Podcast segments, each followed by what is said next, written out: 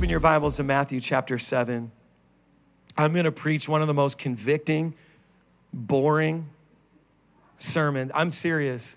My job is to not make you shout in this message, but I do believe that this may be a pivotal moment in your life as a believer, and you say, That sermon was the one.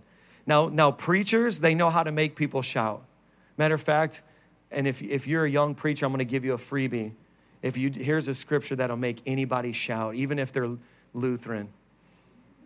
No weapon formed against you.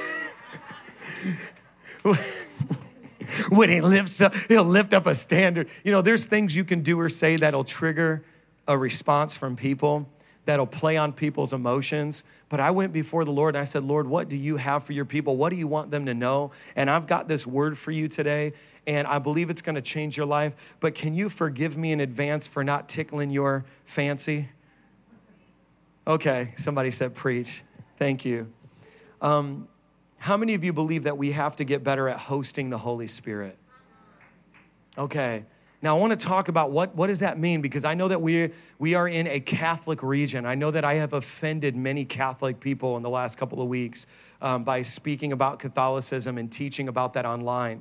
And I don't apologize uh, for teaching about it because as a pastor, it's my responsibility to pastor and to teach the Bible. The Bible says, How do they know unless the teacher is sent? And so I, I know it's offensive because if you come from Catholicism, you know, you might have experienced a V1 service and you're like, I feel like everything we did was was wrong. and I feel like really good, but a little guilty at the same time. Anybody in recovery know what I'm talking about? You're like, I feel so good, but I ain't telling my family what I did. That's what it feels like here on Long Island to, to go to V1 Church for many people is they love it, but they're ashamed of it because it's not Catholicism. I'm just talking real talk. Um, you know, in Northwest Indiana, you have a lot of Pentecostal charismatic churches, and you know, it's just we deal with different things in different contexts.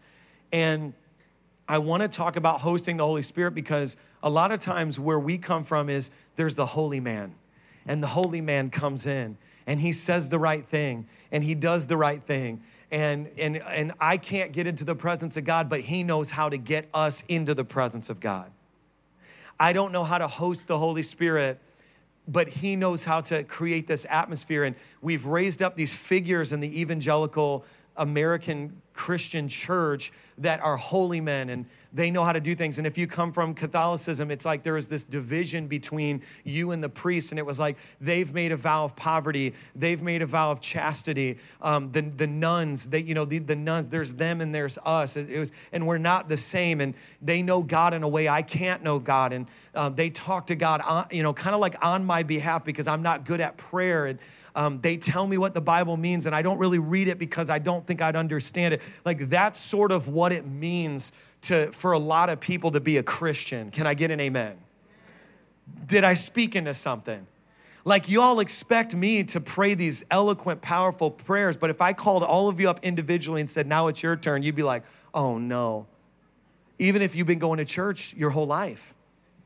And so, because what's happened is we built these structures, and a lot of egotistical, narcissistic, prideful leaders love when you make them the holy man because it feeds them. So the people like raising up holy men because it puts the burden on them and it's easier to like hey you figure out how to make this thing the atmosphere shift. You figure out how to bring in the miraculous. And then the, so the people like to do that. They like to put people in that position. And then the people in that position like to be in that position because it feeds their broken small childlike ego. Am i speaking into something so the leaders like to be elevated, and the people like to, the, to put the burden on the leader. The problem with that is it's the complete opposite of what Jesus instituted. Jesus actually said, Oh, no, no, like, pray with me, our Father who art in heaven. And we're so religious that we take that and make that into a religious prayer, even though it was an example, not a recipe. I'm going to get this root out. It was like he was giving us a type of prayer, not one we should just repeat. So, but we all but it's easier to turn it into a ritual because it's easier to say our father than to learn how to treat him like a father.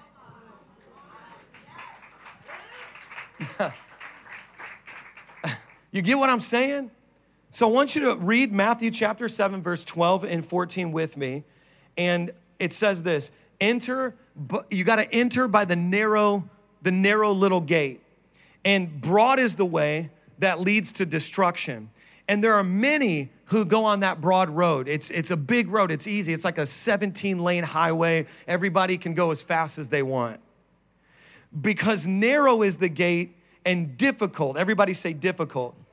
Difficult is the way which leads to life, and there are few, everybody say few, few who find it. Okay, wait, what? See, we in the American church have made finding life easy. Just say this prayer, confess Jesus as your Savior, and you'll have eternal life. But the Bible doesn't say it's easy, it says it's difficult. Our churches keep getting bigger and bigger and bigger, but we but it says that this narrow road, it's only few will really walk it and find it. So there's this mismatch in our generation between what we do that we call Christianity and what it actually was while it was being birthed in the earth. And so here's the thing I'm about to tell you. Last week, we had two medically verifiable miracles happen across two of our three campuses. That's amazing. Two medically verifiable miracles. Now, I want to tell you the bad news. The bad news is if you think that your friends are finally going to receive Jesus because they saw a miracle, you're wrong. Jesus actually said, You perverse generation who seeks a sign, you still don't believe. Because a miracle's not enough. Because it's the lens through which you view the miracle that determines whether or not it proves Christ's existence or it proves your skepticism. Now, the, the children, two, two, two children of the women that were healed last Sunday reached out to us to thank us for what happened in service. But it's not enough to prove the existence of God, even by the miraculous. Some will say it's placebo, some will say it's psychosomatic, some will say it's temporary and it'll come back. Whatever they say, and yet others will say it's proof in Jesus. Here's the question who's right? Because there's this narrow road, there's this difficult path. You know, and as I talk about this, see how quiet it got? I knew it was going to be quiet. Nobody's clapping for me and shouting, and nobody. I didn't say that to solicit it because I don't care. But I'm afraid that there's too many pastors that preach for the applause.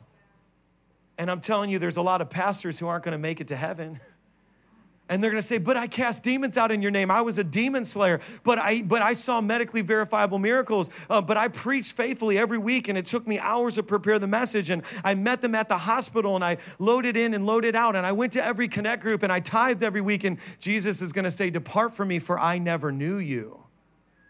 So how many of you want to learn how to host the holy spirit? To say i know you and you know me I, oh, come on. Isn't it interesting that he says, I don't know you? You know of me, but I don't know you. Why? Because there is no blessing on the counterfeit you. There's no blessing on the you that prays in, in Elizabethan English. Thou Father, thee who blesses me, though thee be in thou there's no blessing on that version of you. And he'll say, But I never knew you. I, I, I knew, I, I, everybody else knew the true you, but there was a lack of intimacy. And so you have to depart from me because you knew everything about me, but I don't know anything about you. And so when we talk about hosting the Holy Spirit, I'm not talking about hosting a Bible study. We love hosting Bible studies because the most prideful people in the room can flex their biblical knowledge. We love hosting, I'm not talking about hosting a worship night because then we, the best musicians get scheduled for that, not the B list team, the A list. And we get to flex our musicianship. I'm not talking about hosting connect groups. I'm not talking about hosting church services where we brew you coffee and try to get you hyped up on caffeine and convince you it might be the Holy Ghost. Because there's going to be people who get caught up in all this. And they, they know all about him, but he can't say he knows you. And I, I, I, I have been obsessing over this sermon for two months. And let me tell you how it happened. And I'm going to give you an acronym for HOST H O S T. Don't put it up yet. They did it. Take it down. I can see. Don't do it. I know they're trigger happy back there. They're like, we're here to serve the general. God, don't do it yet because people will take notes and not listen. Two months ago, I was in my living room. I, now, how many of you, if you've ever had kids, you know your only peace you have in your day is to wake up before your family. All the young people, all the single people, they can't figure out why we wake up early. It's because we will lose our ever loving mind if we don't wake up. Like, we're not early birds. We're, we're depressed. We're tired. We're angry. We're not an early bird. Well, I just want my peace. and we don't even like coffee. we like not killing y'all. And so I wake up early before my family. And, you know, like Everly definitely got in the bed at two in the morning and snuggled daddy all night. That sounds cute to those of you who are like, oh, I want kids one day. I'll send Everly to your house. Okay? And so, and so all of a sudden I wake up early every day and there's a window and I pray at this window for an hour. I mean, it's like I just go in, I pray, pray, pray, pray. That's how I start my day, just at this window. So two months ago, I'm praying in front of this window, and all of a sudden, these two doves just like I watched them fly over it and they just land right in front of me. And it was one of the most beautiful things. And immediately I was like, wow, this is powerful. Now, if this is New York City, I live in Queens, right? It, now, if it was two pigeons, I'd be like, no, that's demonic. Those are flying rats. This ain't from the Lord. I'm like, you messenger of Satan, I rebuke you, you spirit of, that's Ahab and Jezebel. Come on now. Say you're charismatic without saying you're charismatic. But it was two doves, two doves. Now, you're all thinking white doves, but biblically, if you studied the Old Covenant, actually it was turtle doves that were sacrificed in the sacrificial system. And I kid you not, I, I have a picture of them. It's, it was two turtle doves. And it was just such a powerful moment and I was like, Lord, what does this mean? It's got to mean something. You know, you know, charismatics are always trying to figure out whatever. You, you get your new license plate, you're like, okay, God, show me. Show me what it means. He's like, oh, nothing. They just printed it at the prison. It means go serve in the prison ministry. you know what I mean? Pentecost is always be making everything up. And the Lord's like, come on, y'all, just actually read your Bible. That's a whole nother thing. But, but I did feel like these two doves meant something. I, I did feel like there was a significance to it. And I'm meditating. I'm like, Lord, I know this is hokey, but it, is it something? And that's what started this journey of how do I host the Holy Spirit?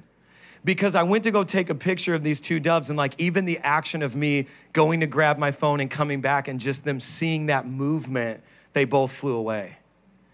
And it kind of gave me an insight into when you host the Holy Spirit like, is it possible that He still dwells inside of you, but His manifest presence turns away from you?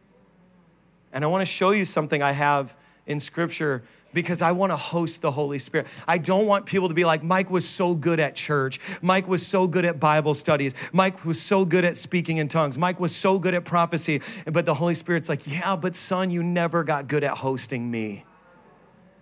I don't want that to be my legacy. I want people to say, man, he carries something. He, you know, matter of fact, I want to skip ahead because once I start rolling, I ain't stopping. I was thinking about Acts chapter 5, verse 15. It talks about when Peter walked the streets and his shadow, somebody was healed. Now, I want to give you a revelation about that though. So in Acts chapter 5, verse 15, when it says his shadow passed over people and they were lying sick and they would recover, when I looked the original Greek for shadow, it's not like literal. Everybody always interprets that scripture as a physical shadow, like the sun is shining and then the shadow is on the floor. Y'all hear me? The original Greek is not that kind of shadow. It literally meant the presence of God that he carried was like a shadow that people could feel and it manifested God's glory into their physical body. So when I when when you talk about your your your shadow heal somebody. It's like I carry the presence of God in such a manifest, tangible way that it, it's, it's almost as if it casts a shadow on the people I'm walking by. I knew that I, something was happening in my own, per, man, I'm, I'm provoking somebody to holy jealousy. I feel the anointing right now. For the last two months, I've been like, I want to host you. Holy Spirit, I want to host you. I want to host your presence. And I've been praying this, praying this, praying this. I never will bring a sermon to our church that I don't walk it out first, even if it's 10 minutes before I preach it. Sorry, God, sorry, sorry, God. And the Lord says, but I was like spending the last two months trying to host the Holy Spirit and get better at that. And it was funny because I had a good friend, he's a pastor of a multi site church in Florida. He was like, Man, I've known you for two years, but he's like in the last couple weeks he's like your voice i can hear. He's like it's like i can feel the presence of god and you're just talking about facebook. And he was like something's different. And i started getting those kinds of people were saying that and i kept thinking about acts chapter 5 verse 15 and it says peter shadow but it wasn't a physical shadow. It was the presence of god that he carried in his life. It was tangible and that has nothing to do with being a pastor. That's about being a son. It's about being a believer Okay, okay, can we jump in? Two miracles happened last week, and um, it was amazing. But I believe it was the result of hosting the Holy Spirit. It's the stamp of approval for an apostolic ministry, which just simply means we set up infrastructure around the world for the kingdom to come. And we build up leaders that administrate discipleship. And it was like something so powerful happened last week when that woman came. You know, Pastor Daniel Santis actually brought that woman to me Easter. And Easter Sunday, she was not healed. And we went on to the next service. But Pastor Daniel put a demand on her faith and said, But would you come back next week and try again? Can we pray for you again? Then I was watching A.A. Allen clips, and you probably don't know who he is, but A.A. Allen is a legendary man of God who was a white pastor who broke down racial barriers and partnered with African Americans in the 20s, 30s, and 40s, did these massive healing revivals where um, he would receive death threats by the thousands for work for integrating uh, whites and blacks in America. He was, and so A.A. Allen has always been a hero of mine because I believe that I'm to pastor a diverse church that looks like heaven. Um, and but the thing about A.A. Allen is that as he began to get more confrontation from people, he got more confirmation from God. So com- confrontation is always met with confirmation. It's like, hey, I called you to be king, David. So you you got five smooth stones from the brook, but you're only gonna have to use one because I'm gonna confirm you're gonna be the king. You get what I'm trying to say? And so sometimes in the V1 world, I can feel this demonic accusation. I can feel people start cr- uh, criticizing, complaining, murmuring. How many of you know the Bible says the devil is the accuser of the brethren? And so sometimes you're talking to people and they're like, well, I'm just bringing a complaint. No, you're accusing there's a difference. It's and because God's trying to take us up to the next level. And I was dealing with all this in my spirit, and I was like, Lord, what are you doing? And I felt like those medically verifiable miracles last week was a confirmation of what the Lord's doing in our house. Like, I'm with you. And it was just such a powerful reminder. Like, when you host the Holy Spirit, you might offend 50 people, but you might see somebody get healed, and no, there's no other way they're getting healed. And the kingdom looks like, like confrontation and then divine confirmation back to back to back. It looks like that. I want to give you this acronym now to show you uh, how to host the Holy Spirit. And this is what I've learned over the last two months. Okay, you guys can put up now. I, I scared him. It's an acronym. H is for holiness. The O is for overflowing grace. The S is for sanctified environments. And the T is for teachable. The way that you host the Holy Spirit is not by putting on a collar it's not by burning incense. The way that you host the Holy Spirit is not by, you know, I'm never gonna wear makeup and I'm gonna wear skirts all the way down to my ankles and never show cleavage. The, uh, the way you host the Holy Spirit is not, I'm gonna cancel my Netflix subscription and throw my TV away. That's what we were taught. That's what holiness was according to religion. But the way that you host the Holy Spirit is true holiness overflowing grace, sanctified environments, and t- being teachable. Now, I want to encourage you holiness is not anything that's obtained through human effort, holiness is not perfection. Holiness is when you, as a child, get into your daddy, your heavenly father's lap, and you learn the ways of your motherland. How many of you have ever taken a DNA test and you're like, wow, I didn't know I was 40% Irish? And and and you start to think about you know i remember getting mine back and i saw the percentage of north african and i'm like what the what? And they, you start looking at cultures and you're like man genetically what's in me? When you become a believer you learn the secret of your origin is that you've been born again and that this place called heaven is actually where you're from now. And even though your flesh is Irish or Italian or Colombian or Dominican or a combination of all the above, spiritually you've been born again and your DNA is telling you that, that God is the Father. But there's a way that your family does life that you don't do life like that. Does this make sense to anybody? Am I, I, I think you're quiet because you're learning. But it's just like if I were to say, hey, you're gonna go move to Italy and because that's your DNA. Well, guess what? I took two years of Italian in college and I don't remember hardly any of it. And so if I were to move my family, the Signorelli family, to Italy, we would be foreigners there and we would offend people. We would say the wrong things because it's because we're Americans, right? And we're better. No, I'm just kidding. I'm just kidding. Um, that's, that's the real American mindset but it's like we have this we have this idea of like what it means what food we eat you know?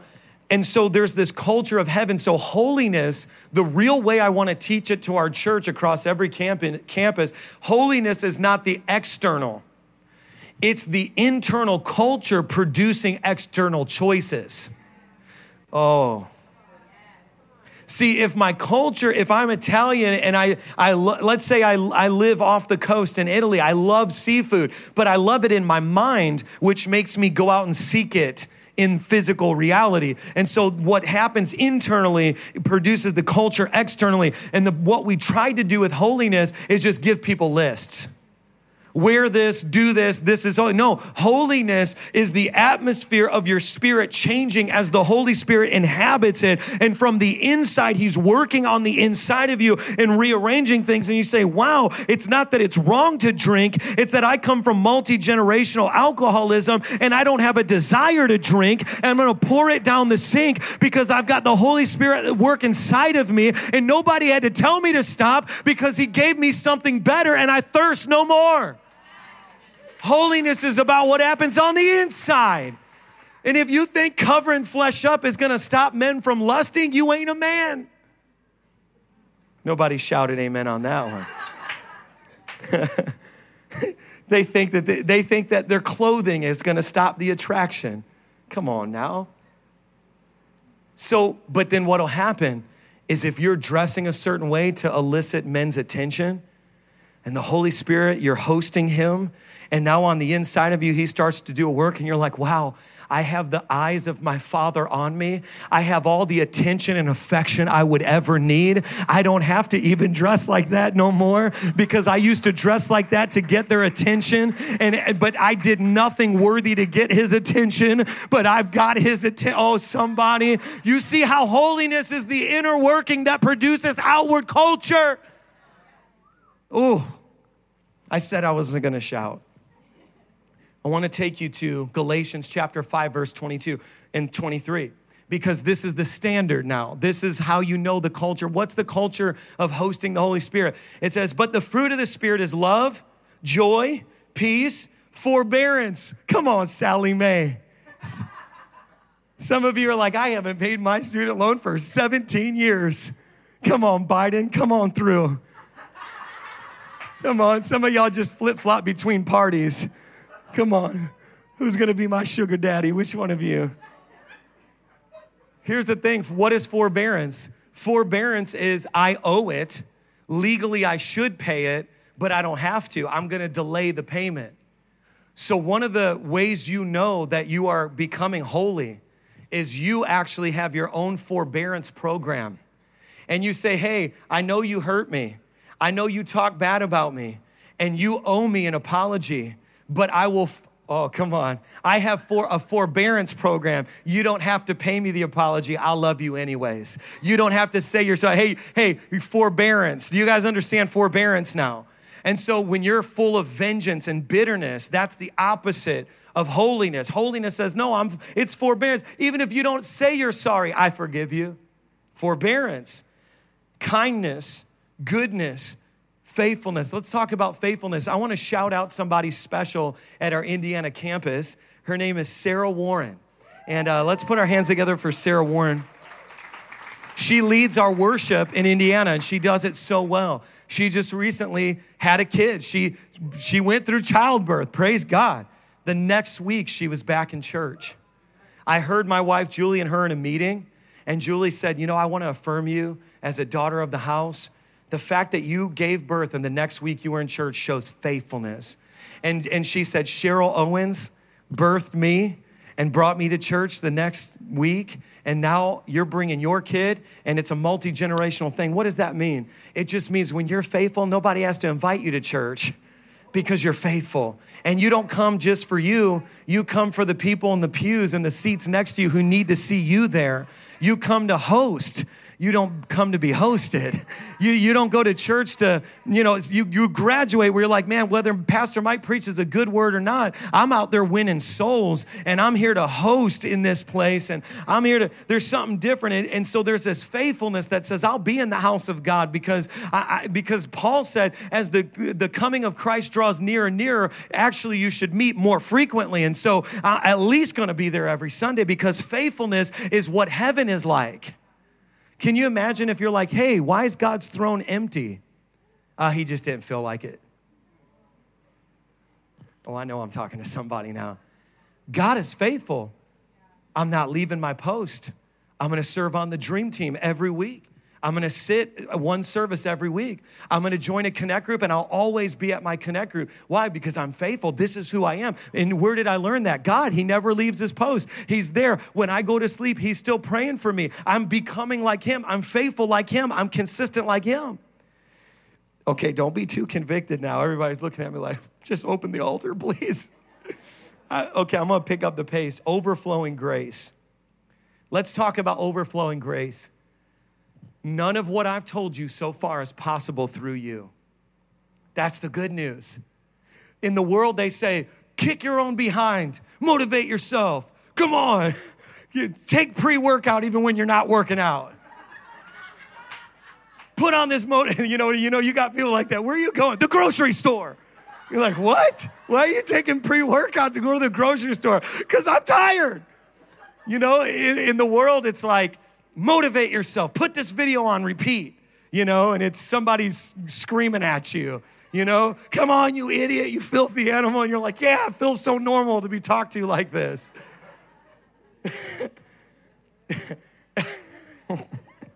I'm trying to keep it 100 so you can, I want, I want God to invade your living room. I want him to invade your bedroom. I want him in your car. I want him, I want you to host the Holy Spirit in overflowing grace. It's an attitude that attracts his presence. Now you have his spirit in you at all times if you're a true believer. I mean, if you've accepted Christ as your Savior. But um, when I talk about His presence, it's different, it's a different level. And so, Philippians chapter 2, verse 13 should encourage you. It should encourage you. Don't beat yourself up. Let me read this to you. For it is God who works in you to will and to act in order to fulfill his good purposes. Isn't that so encouraging? You're not faithful, but God will work on the inside of you and he'll say i'm making you like me. I'm at work. I'm making you faithful. You can do that and it's you don't have to have somebody berating you through a youtube video. You don't need pre-workout. You you it's the inner working and but you have to yield to it and say holy spirit i want to yell at my wife Give me the grace, overflowing grace to wash her with the word. That's my job. As a man, I'm supposed to wash her with the word. And God, give me the grace. I got to figure out how to do this. Give me, let me go to the YouVersion Bible app and copy paste some scripture for this woman. Um, you know, the, the Lord will strike you and break your teeth. No, I mean, um, you know but but the husbands are supposed to wash their wives with the word but we need grace to do that because we ain't gonna feel like doing it We're gonna, you're, you're like, I went to work, I paid the bills, that's my part. Now I'm gonna go veg out here on the couch with some Miller Lite and the game. And the Lord's like, but I wanna work inside of you so you can do a little bit more than that. You can wash her with the word. Wives say, wives say, I'm so done believing that my husband's gonna transform into a man of God. But then this overflowing grace, Philippians chapter 2, verse 13, God works on the inside of you and says, Go have fun with your husband. Remember when you dated him, how you used to have fun? Go have fun. I know you're tired. Go have, see how it's like, even as a pastor, I pastor from Philippians chapter 2, verse 13. What's the verse you know in Philippians? You know 413. If you know 413, but nobody ever teaches you 213, you're to be real frustrated. I can do all things through Christ who strengthens me. How? I'm going to tell you how. 213. For it is God who works in you. Oh, come on. Did I just help somebody? How God, it is God that works within you. Okay, here's the next one. The S for sanctified environment. Come on, give me my tool sanctified environment. Come on, it's about to get real interesting. This is how you host the Holy Ghost a sanctified environment. Now everybody's got, now all the Pentecostals got, got the sword of the Spirit and the helmet of salvation okay?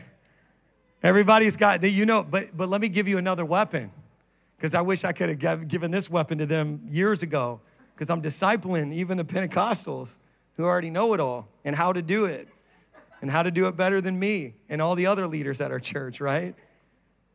I'm gonna give you a shovel. I'm gonna give you a shovel. Let me read you the weirdest scripture any pastor has ever read to you in a church service. Are you ready for this? Deuteronomy chapter 23, verse 12 through 14. This is God talking. Are you ready for this? Designate a place outside the camp where you can go to relieve yourself. As part of your equipment, have something to dig with. And when you relieve yourself, y'all know what that means, right? Dig a hole and cover up your excrement. Praise God. You feel the anointing yet? Verse 14 For the Lord your God moved, now li- listen, Pay attention to this. For the Lord your God moves about in your camp to protect you and to deliver your enemies to you. Your camp must be holy so that he will not see among you any indec- anything indecent and turn away from you. Somebody turn to their neighbor and say, Get a shovel. Come on, turn to the other person and tell them, Get a shovel. Come on, I could hear it across Florida across Florida and Indiana, everybody get a shovel. I think the people in Indiana, they came with a shovel. Come on, they're working people. Here on Long Island, we pay everybody else to fix our stuff. See how everybody's laughing? You just lost respect in Indiana. I'm just telling you, like, we do it ourselves here. So get a shovel. Let me talk about excrement. Excrement comes, do you all know what that is so I don't have to say it and bleep it out on the podcast?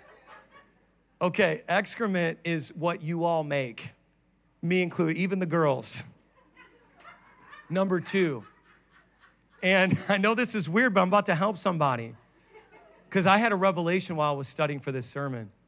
I could tell my congregation for the rest of my tenure to not gossip, and you're still gonna gossip.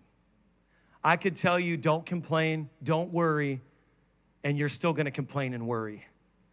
And I, have struggled with that for all the time I've been your pastor. Like, I keep telling them, don't be negative, don't complain, don't criticize, don't be full of worry and doubt. I keep preaching, I give them every revelation. I felt like the Holy Spirit said, Son, you got to give them a shovel because they're going to gossip, they're going to complain, they're going to worry, just like they're going to, number two, whether you want to or not. Come on, have you ever been in a situation where you're like, I did not choose to do this right now? Somebody knows what I'm talking about, right? Life happens. there you go. Come on, that was free. But when I read Deuteronomy 23 12, I want to give you a, a, rich revelation. It says, Designate a place outside the camp where you go relieve yourself. Tell them to bring a shovel, for the Lord your God moves about in your camp to protect you and to deliver your enemies to you. So, in other words, the shovel is a weapon for spiritual warfare too, because when you learn how to bury some things that should not be in your house, when you, oh, come on, somebody. See, it's like every king of Israel sinned, but not all of them were called evil because some of them had a shovel. Oh, I wish somebody heard me get ready to preach. See, Saul was called evil and David was not. David sinned. He sinned with Bathsheba. He literally killed his Bathsheba's husband on the front lines of battle, had a baby out of wedlock. Some of you are like, by that standard, God, I could be king too. Do you hear what I'm saying? But every single time that David sinned, he was quick to repent. He had that shovel. He said, Oh man, I've done it again. I've got to dig this thing. I've got to bury it. I've got to designate where that sin goes. God, even in the Psalms, David says, God, renew a right spirit within me, God. Here I am coming before you again, God. God, I messed up again. I'm afraid again. Yea, though I walk through the valley of the shadow of death, I'm scared, God. I'm feeling it again, God. I was a man of God yesterday, but I'm a man of my own flesh and desires today, God. And you read him being real. And I bet when he got to heaven, God didn't have to say, I didn't know you. Because he had a shovel. And he was saying, I messed up again, but I know what to do with my mess. See, here's the thing it's not about being perfect, it's about having a shovel. it's about knowing where to take the gossip. What if, in the middle of a gossip session about your leaders, about somebody, about your boss, about some. What if in the middle of it you caught yourself and was like, oh man, we just excremented in the living room?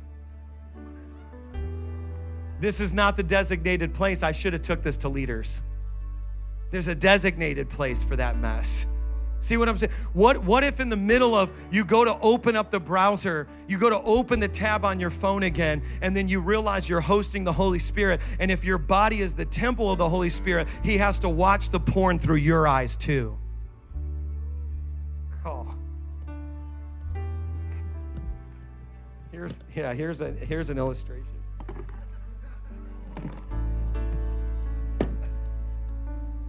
Like, I, it's one thing to make a mess, it's another thing to not have a shovel.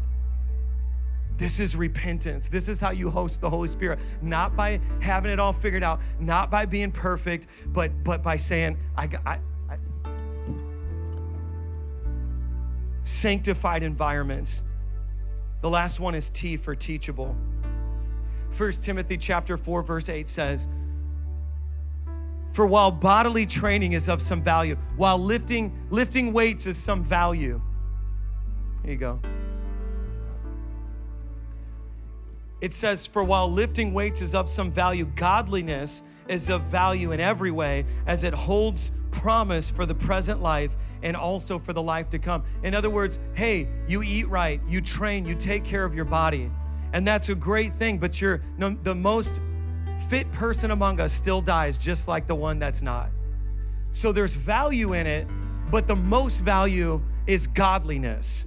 But I love this verse, and no pastor ever really equipped many of you to understand how to be teachable. What does being teachable mean?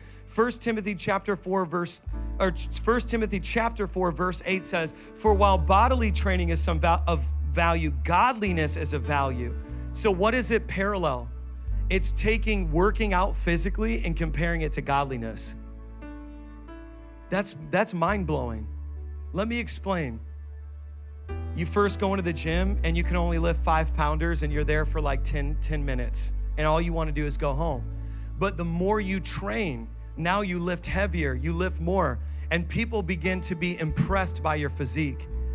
The, it's saying in First Timothy it's saying that godliness is, is like training. And so what happens is like maybe you had no patience, but if you're teachable, the Holy Spirit will train you and you will become known as a person of great patience and it will be funny to you because you know how you used to be because you're training. But what happens when you train? I love it. When you're building muscle, they always say lift to failure. That's how you build muscle. You lift until you can't lift anymore. And so sometimes it's like, God, I am going to be as patient as I can. I'm doing this to failure. Like, but God, that's where my patience ends, but I'm teachable. And then all of a sudden you keep going through a development process. Maybe your problem is anger and you always speak too soon, but God will, godliness will begin to work inside of you and you'll say, Man, I'm learning restraint. I'm learning how to hold my tongue. I'm learning how to let the Lord fight my battles. I used to be bad at that, but I'm getting better at godliness because I'm training godliness. And what if the thing that we admired most about our leaders was not the drip that they wear on stage? What if it's not the size of their social media platform? What if it's the godliness that they trained into their life? What if you say, Man, I want the godliness that they have because godliness is developed, it's something that comes through a process and you don't beat yourself up when you go to the gym. You don't tell yourself, "Oh, I'm such a failure." No, you lift to failure. You you stay in there and you condition yourself. And then what begins to happen is you have something worth showing off. Look at how weak I was, but now I'm strong. I used to be weak in this area, but now I'm strong in this area. I want to end by telling you a story of this precious woman. You know, she's been watching online and attending our church for some time and she came to uh, meet me and the Indiana crew yesterday while I was in Indiana. And um, she told me this story. She said she was on her way to work. And have you guys ever played that game where you see how low the gas can go? And everybody ever tested it? You're like, oh, I know there's a couple gallons in there they ain't telling me about. They would never do me like that. Ever see how low it can go? Anybody know what I'm talking about? So she was playing the game. She was headed to work and she ran out of gas and she like barely managed to get her car to the gas gas station. And she was frustrated. She was going to be late for work. And then she saw this woman and this woman came up to her with a couple of dollars and said hey I'm, I'm stranded. I only have a couple of dollars. Can i give you you know or can you give me a couple bucks so i can get enough gas to go get my car going?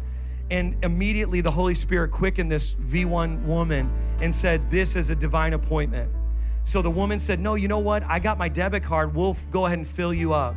And the woman just started weeping, just weeping. So then all of a sudden, this woman from our church said, Pastor Mike, I'm not good at praying for people.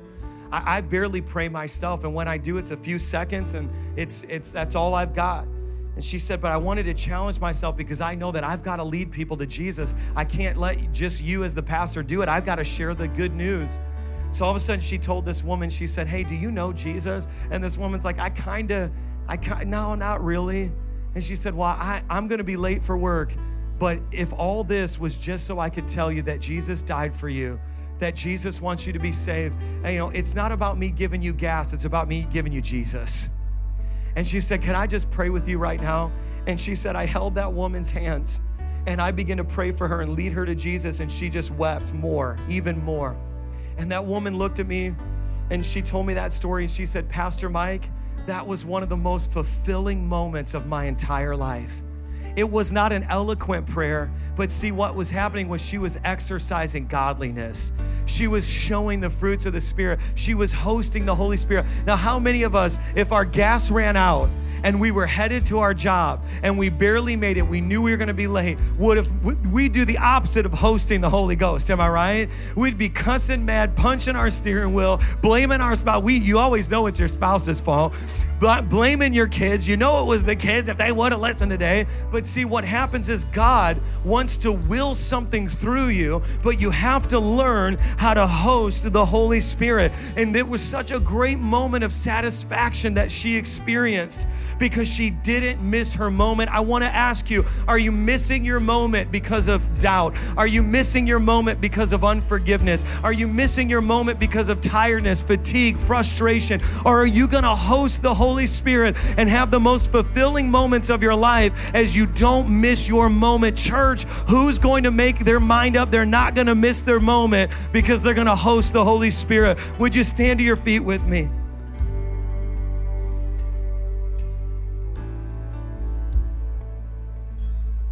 Come on. Hosting the Holy Spirit. Hosting the Holy Spirit. There's a man named Smith Wigglesworth. Smith Wigglesworth was a pastor, a preacher, very prolific faith healer. They said of Smith Wigglesworth that there he once went to, um, let me see where this is, New Zealand. While he was in New Zealand, they brought all the most prominent preachers and pastors in the room with Smith Wigglesworth. They said, Smith Wigglesworth said, We're all here together, let's pray. And as they begin to pray, the conviction of God, the presence of God started becoming so potent, so powerful in that room that the men, these prominent preachers and pastors, started weeping and they were like feeling the weight almost as if it was physically crushing their body. And one by one, each of them had to leave the room while Smith Wigglesworth was just still praying and praying and praying. Finally, it got all the way to the last guy. And he was there and he was like, I can't hardly stay. It was like he was being suffocated by the presence of God as Smith Wigglesworth was just praying like he does daily. And finally, under the weight of God's presence, that last preacher had to leave. When it was all over, they said, Smith, what did we just encounter? And Smith Wigglesworth said, That is just a normal day's prayer for me. See, what happens is the more you host the Holy Spirit, you begin to shift atmospheres around you. Things begin to change. It's like people will know it. It'll become tangible. It's not the duration of your prayers. It's not the length of your prayers. It's not the eloquence of your prayers. I'm telling you, what it is is your holiness your personal holiness, your the overflowing grace that's in work inside of you. It's your sanctified environments that you just keep burying all the excrement with a shovel, and it's your teachable spirit. Those are the things when those things come together and you begin to pray. I'm telling you, the Lord will manifest His presence in your life. That even people who think they're pastors and preachers will be like, something changes when they begin to communicate with God through their mouth. Something is different, and they'll begin to experience experience God through you. If you have had a holy desire stir up inside of you, would you just put your hands like this? This is the posture of receiving. This is not try harder. This is surrender more. you don't get better, you get more surrendered. Just surrender more. So, in this moment, I want us to pray together as a church, and what a special we're hosting the Holy Spirit in a hotel in Kissimmee, Florida right now. We're hosting, and, and we're right there in that hotel. They're going to get ready to pray for each other, and the altar's going to open in, in Florida, and then the altar is going to open here on Long Island. It's going to open, the digital altar is going to open for our online family. People are going to receive prayer here today, but we're hosting the Holy Spirit in Indiana right now. People are going to receive healing, they're going to receive freedom. But right now, before we take another step, as a church, I want us to host the Holy Spirit. Say these words with me if you want that. Say, Heavenly Father, here I am. You're my first love. I commit to hosting the Holy Spirit. I yield. Have your way. Have your way in my life. I will host your presence in my home, in my vehicles, in my family. And I thank you, God, that today is a new chapter. In Jesus' name, somebody shout amen. Come on, let's sing it out loud. Let's just worship. Come on, tell them.